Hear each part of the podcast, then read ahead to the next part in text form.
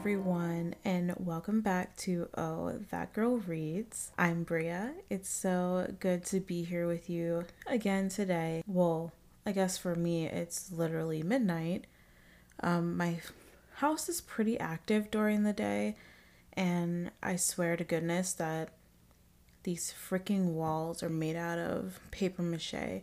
In one recording that I tried to do earlier, you could hear like the freaking bathroom door close, like people washing their hands, and like my bedroom is right next to the stairs. So people will walk by and they'll either be like singing or talking to someone on the phone or shouting for someone down the stairs. And I'm just picking up everything in this recording, and it's so bad. So I gave up earlier and I was like, you know what? We're just going to wait either early morning or in the middle of the night to do this. And honestly, I've been feeling a little bit antsy tonight. I don't know what it is. I am exhausted to the bone. Like I went out 4 days in a row.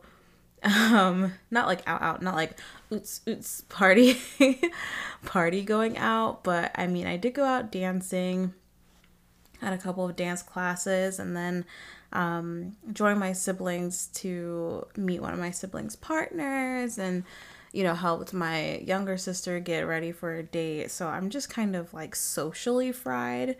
Um, but at the same time, like that exhaustion from being socially fried, I don't know why.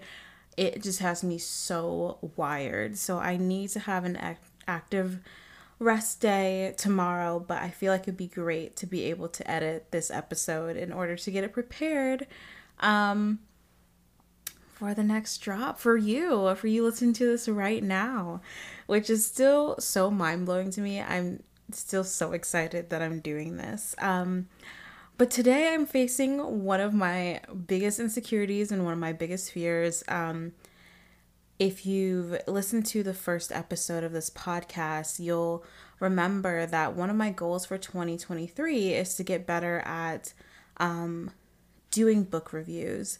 I feel a little inadequate in this area, um, not because I feel like I'm not intelligent or not well spoken or anything like that. I, I feel like I've gotten um, those compliments frequently throughout my life, but sometimes I it when I get excited about something, I feel like I'm not giving the most vital information in order for um, someone to grasp the meaning or like uh, the appeal of a certain piece of media and things like that. But one part of this podcast is the fact that I would really, really like to get better at um, sharing my thoughts around the things that I read, around the media that I um, consume, and things like that. And part of that is doing book reviews. So today I'm reviewing Legendborn by Tracy Deonn. And I'm really excited about this one. This was my first read of 2023. And I've been kind of, ever since I decided to do this podcast, I've been kind of putting it off in terms of recording.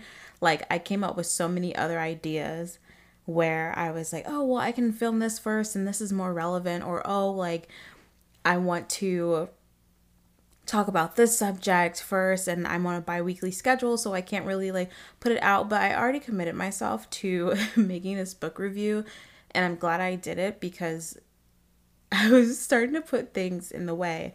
And so I had to think about like how um I digest media and what is important to me and what are the things that actually get me to read a book. And so I figured I would just do this book review Bria style and I'm open to like notes, um, to advice about explaining things. Again, this is like a slight insecurity of mine, and I know growth comes from this point, but um, yeah, let's get into it. Um, so, Legendborn follows 16 year old Bree Matthews. Um, she recently lost her mother in an accident, and she's wanting to escape the small town that she's living in. And so she gets accepted with her best friend into UNC Chapel Hill's early college program where she witnesses a strange supernatural attack on her first night there. Um, she encounters um, these students who have these interesting powers and they're called Legendborn. And through her association with these students, she starts to uncover her own um, magic within herself and she starts to question the circumstances of her mother's death um, while also navigating the real life world of one being a young black girl in a predominantly white school and predominantly white setting in the South where, um, you know, racism really be existing in the South. um, but I really, really enjoyed this story, you guys. Um, I haven't read YA in a really long time. As I said, if you listen to the last episode, you'll know that I was on this major romance binge in terms of like adult romance. I was very much digesting uh more just like an older crowd of things. a little bit more sexy, a little bit more spicy. So I wasn't really reading YA and I don't think I've read YA maybe since before the pandemic, so about 2 or 3 years without really touching YA that often. That's not true. Caught myself in the lie. I actually, yeah, no, I did do a few YA stories within the past three years, but they were very few and far between. Um, and especially like during the past few years, I was in college and I was also pursuing getting my master's degree.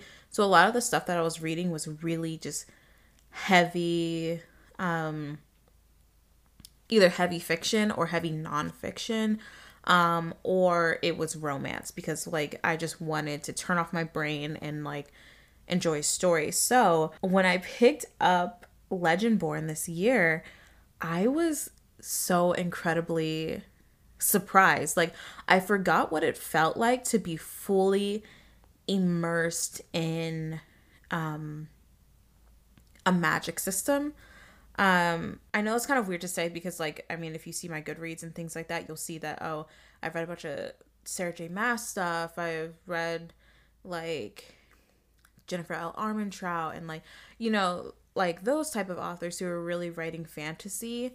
So I was already used to these worlds and I was already familiar um, with the characters, with the style of writing, and so when I went and started to read Legendborn I was so surprised about like how immersed I was in the story. Like I kept on I would get so irritated. I remember there's this one day um where I had to go do something. I had to either maybe pick up a few hours at work or do something like that and I was just so irritated that I had to leave my book behind. I had to read this, leave this book behind to go take care of this stupid adult task. And all I could think about was just getting through the task so that I can go back and read.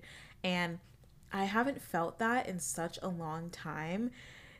So I, when I was done this book, I was so ready to get the next book. Like, I texted my sister, I was like, listen, we have to go to the office today, but while we're on lunch, while we're working at the office, do you want to go to Barnes and Noble so I can pick up the second book because I need the second book?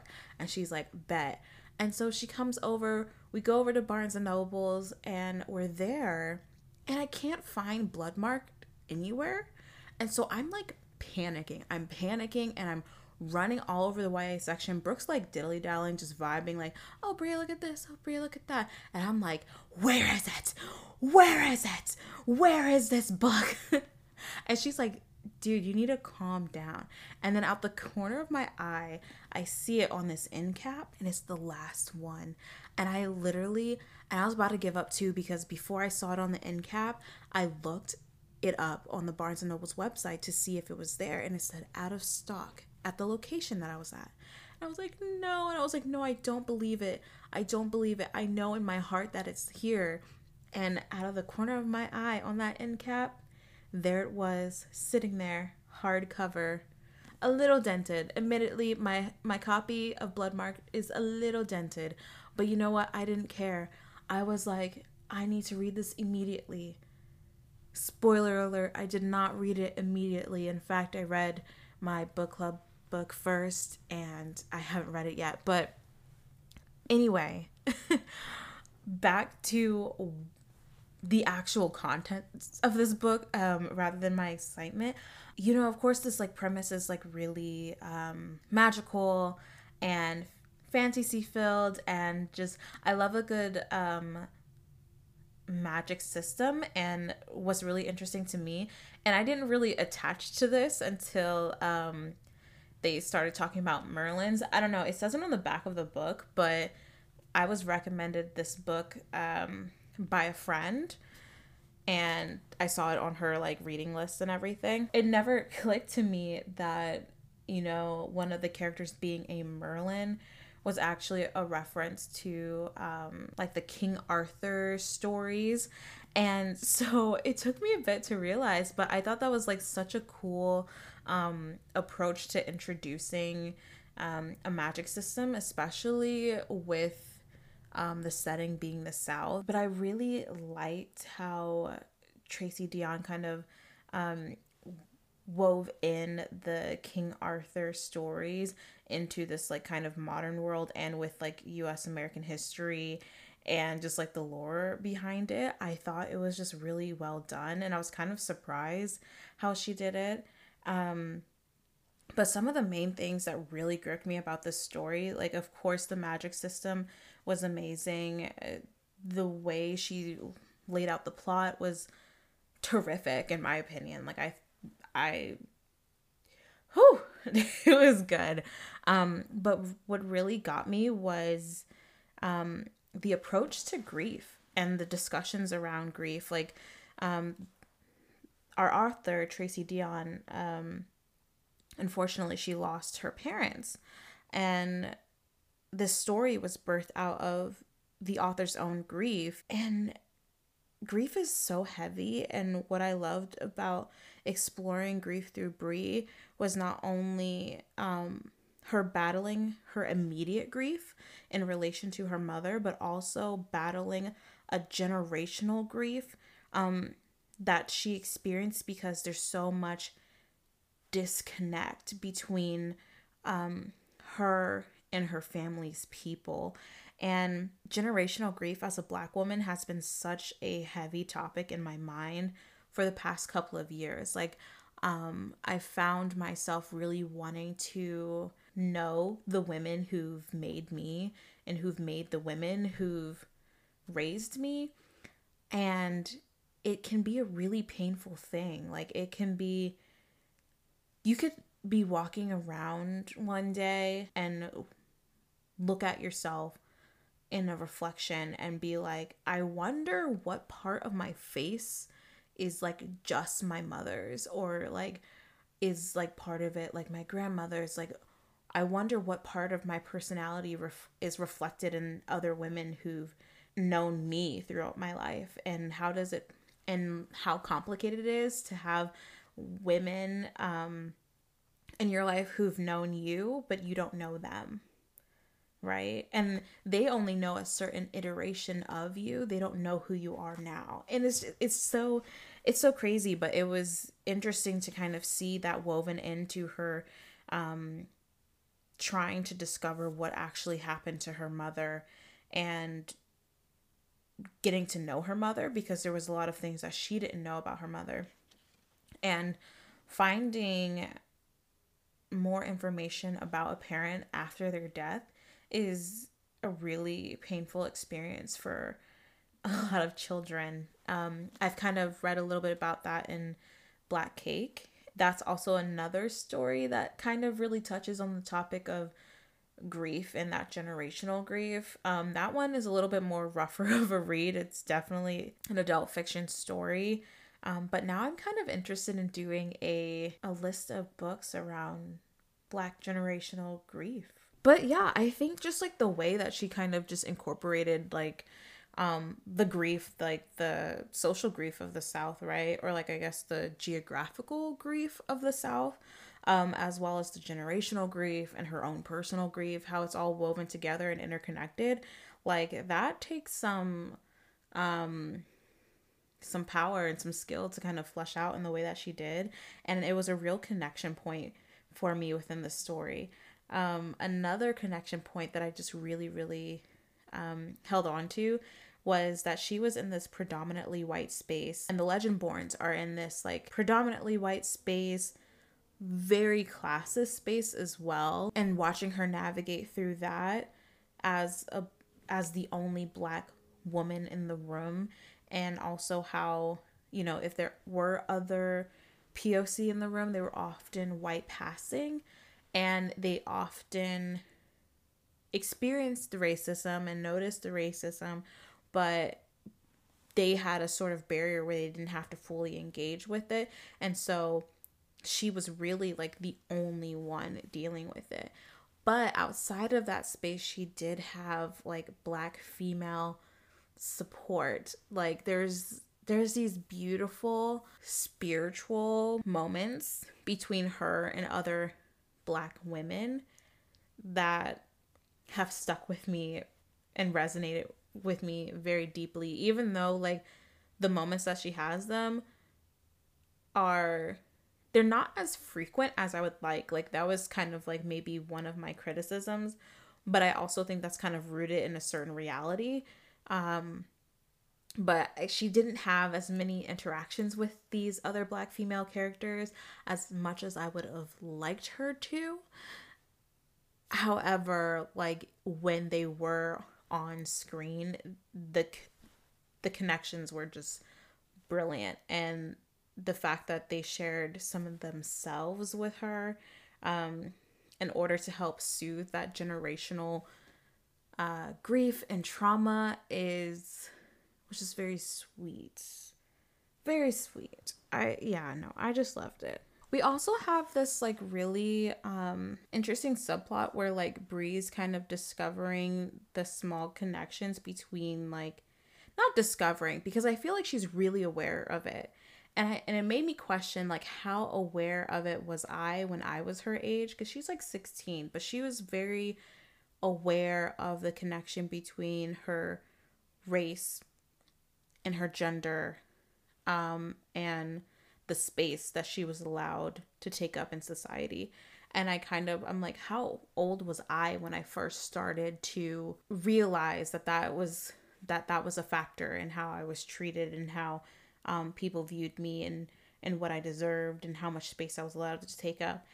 At at times, maybe I felt like I don't know. I don't know if this is the word. Maybe at times I felt like she was very, very much aware and maybe too aware or maybe it just didn't need to be pointed like called out so clearly um to the reader but then also I have to come from the perspective that I am a 26 year old woman and that like this is still YA literature um so that call out might be very important um just like other younger readers who are trying to who are being exposed to this topic for the first time, right? Who are being exposed to ex- experience for the first time. Sometimes the explicit language is vital and important. Um, but yeah, it just made me really reflect on that. Like, was I, because the call out of certain behaviors and certain actions were so uh, clearly explained and clearly digested by Bree herself, I was just it just made me curious like when was the first time that I literally sat there and was like this treatment is because of I'm a black woman specifically. Like I remember there was a moment where I was in church and I went to a predominantly black church while out here in Arizona with my dad and I was joining the church and it was just me and my dad in this um this kind of like introductory to our church class type thing that they had for new members of the church and the man who was teaching the class only directed his attention to my father I think that was the first time where my gender was kind of socially called out to me, where I felt like I was being like treated differently because I was a woman. Like that was like a really intense like hey, you're a woman and, and this is and this is where I, believe a woman's place to be is. And it was it was a very odd experience, but I can't I think I was I was around 17 years old. Okay, so no, that makes sense. I was around 17 years old. And then, of course, like I'm a black girl growing up in Arizona, so I knew I was black right away. And I felt that, I felt socially what that did right away. So yeah, I was aware of that at a young age. And that, and this, and the, these questions is kind of what makes me really love YA. Um, young adult literature has a way of breaking open a lot of things that that you haven't even thought about before in relation to your childhood or in relation to struggles that teens and young people are going through today and how they might connect to a p- piece of literature. I think I would have been through the fucking roof if this came out when I was 16 or 17 years old. I think I would have been so comforted by this experience. Maybe I wouldn't have been really thinking about the grief aspect of things so deeply. Um, I feel like that's a topic that really came to me in womanhood versus in girlhood. But if I was Bree's age reading her story, I would have had such a grounding connection point in terms of like my blackness and mo- navigating a predominantly white space because my high school was a predominantly white space. Um and so yeah th- I, this this read was just one of those just like important reads. Like one of those reads where i feel like it's like a pillar in young adult literature and i hope that doesn't sound too dramatic or too um like what's the word I'm looking for?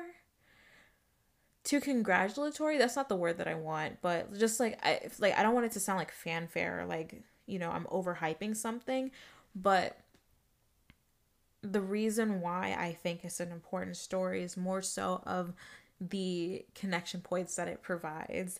Um, and I think that's how I experience reading in general when I'm reading something, like, yes, I'm thinking about how good the writing is because how good the writing is helps convey the message.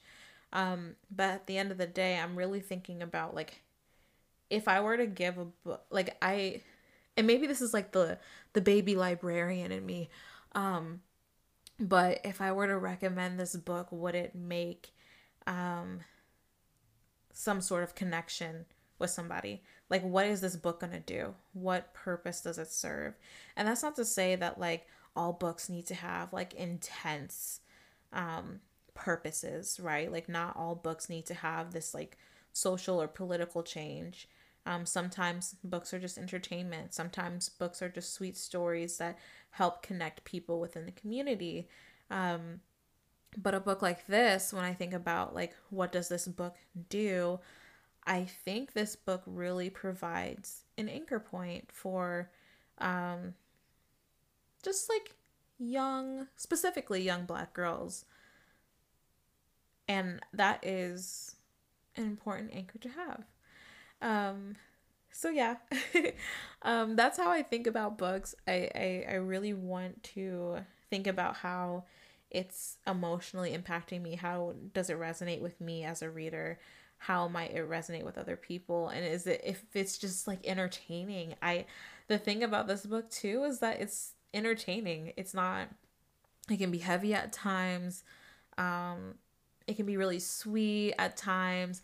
I like the exploration of friendships and watching those buds and grow and i like watching the conflict between friends between little crushes and building crushes and honestly also, side note, I'm like all over the place with this, but the way that Bree develops her little crush in this story is so cute to me.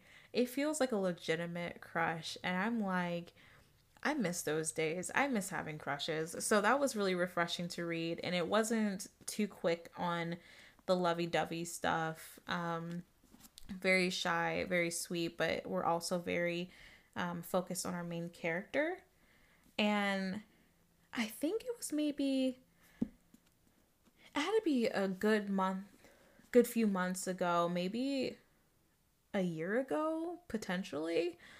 Um, I remember seeing a bunch of like discourse on TikTok and Twitter about Legendborn and about whether like what boy Bree should end up with and you know someone made a really good point about how at times when you know there's such a focus on the romance of a story and focused on um like the spice and we kind of trope a book down uh, we lose the essence of the story. And i think that's like a really this is a really good example of it. I think you're kind of missing out on a young girl's journey by only focusing on her relationship to men. And i and it, it made me sad because i was like if i mean at the end of the day if it gets you to read it gets you to read. Like that's not my judgment. I i'm not judging the desire to have romance in books. Please don't think that I am, but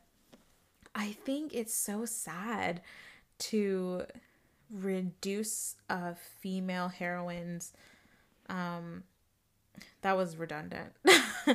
I think it's sad to reduce a female character and her story to the boy she ends up with. Um, there's so much strength to this character and to her life and to her story and there's so much um importance and nuance that exists in this story that the men that are associated with are literally the least or I guess boys because they're not men um they are the least interesting to look at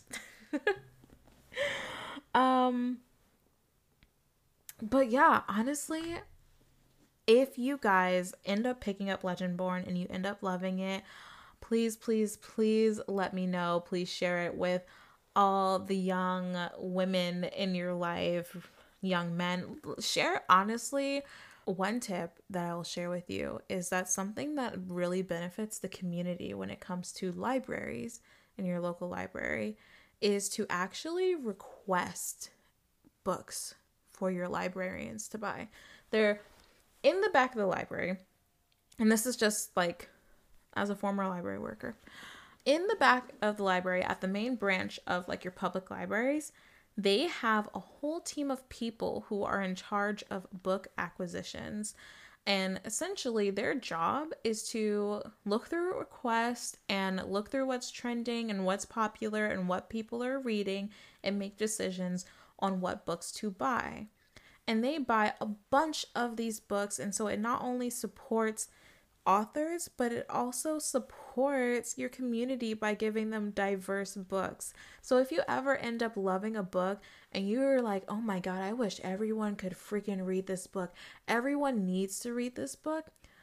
What you do so that everybody can read that book that you love so much, you go over to your library and you make a request that your library buys that book.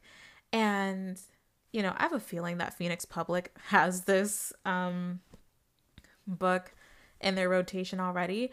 But if you feel like that your library may or may not, go ahead and send in the request. It'll support the author and it'll support your community and it'll keep your libraries alive because it tells your libraries that there is a demand for them to be there. Um, but anyway, besides that little rant, um, yeah, that's all I had to say about Legendborn. I am very happy that I decided to do this book review my way. I know it was a little chatty, a little ranty, um, but I really did enjoy this book, and I feel like if you know magic and grief and YA literature is your thing, I think this would be really good. Again, little trigger warnings because I didn't actually mention the trigger warnings for this book. Um, there is okay, let me see what order I can do this as. So, little trigger warnings for these books. Of course, racism, um, death of a parent, uh, the death is described, but to a very light level, and it's. I, I would say it's pretty off page, so we don't really get graphic visions of it. Um, we do get some scenes about enslaved people. We are reading about the South, so that tends to come up, um, and especially um, uh, and with that comes some really hard topics um, about um, people being beaten as well as sexually assaulted. Um, and those are, I would say, moderately graphic to graphic. Um, and that happens towards maybe like. Uh, 40% of the book on um, because that plays a huge part in what's going on and and everything. So I did just want to give you guys those trigger warnings before you picked up that book. Thank you again for joining me and I look forward to being with you next time. Bye. So long, everyone, and thank you again for joining me today. I would love to see more of you, so feel free to follow me on Instagram and TikTok at the Garden 75th. And if you'd like to see even more book content, you can find my YouTube channel, Bria L, linked in the show notes. Remember, read what you love and DNF the rest. Bye.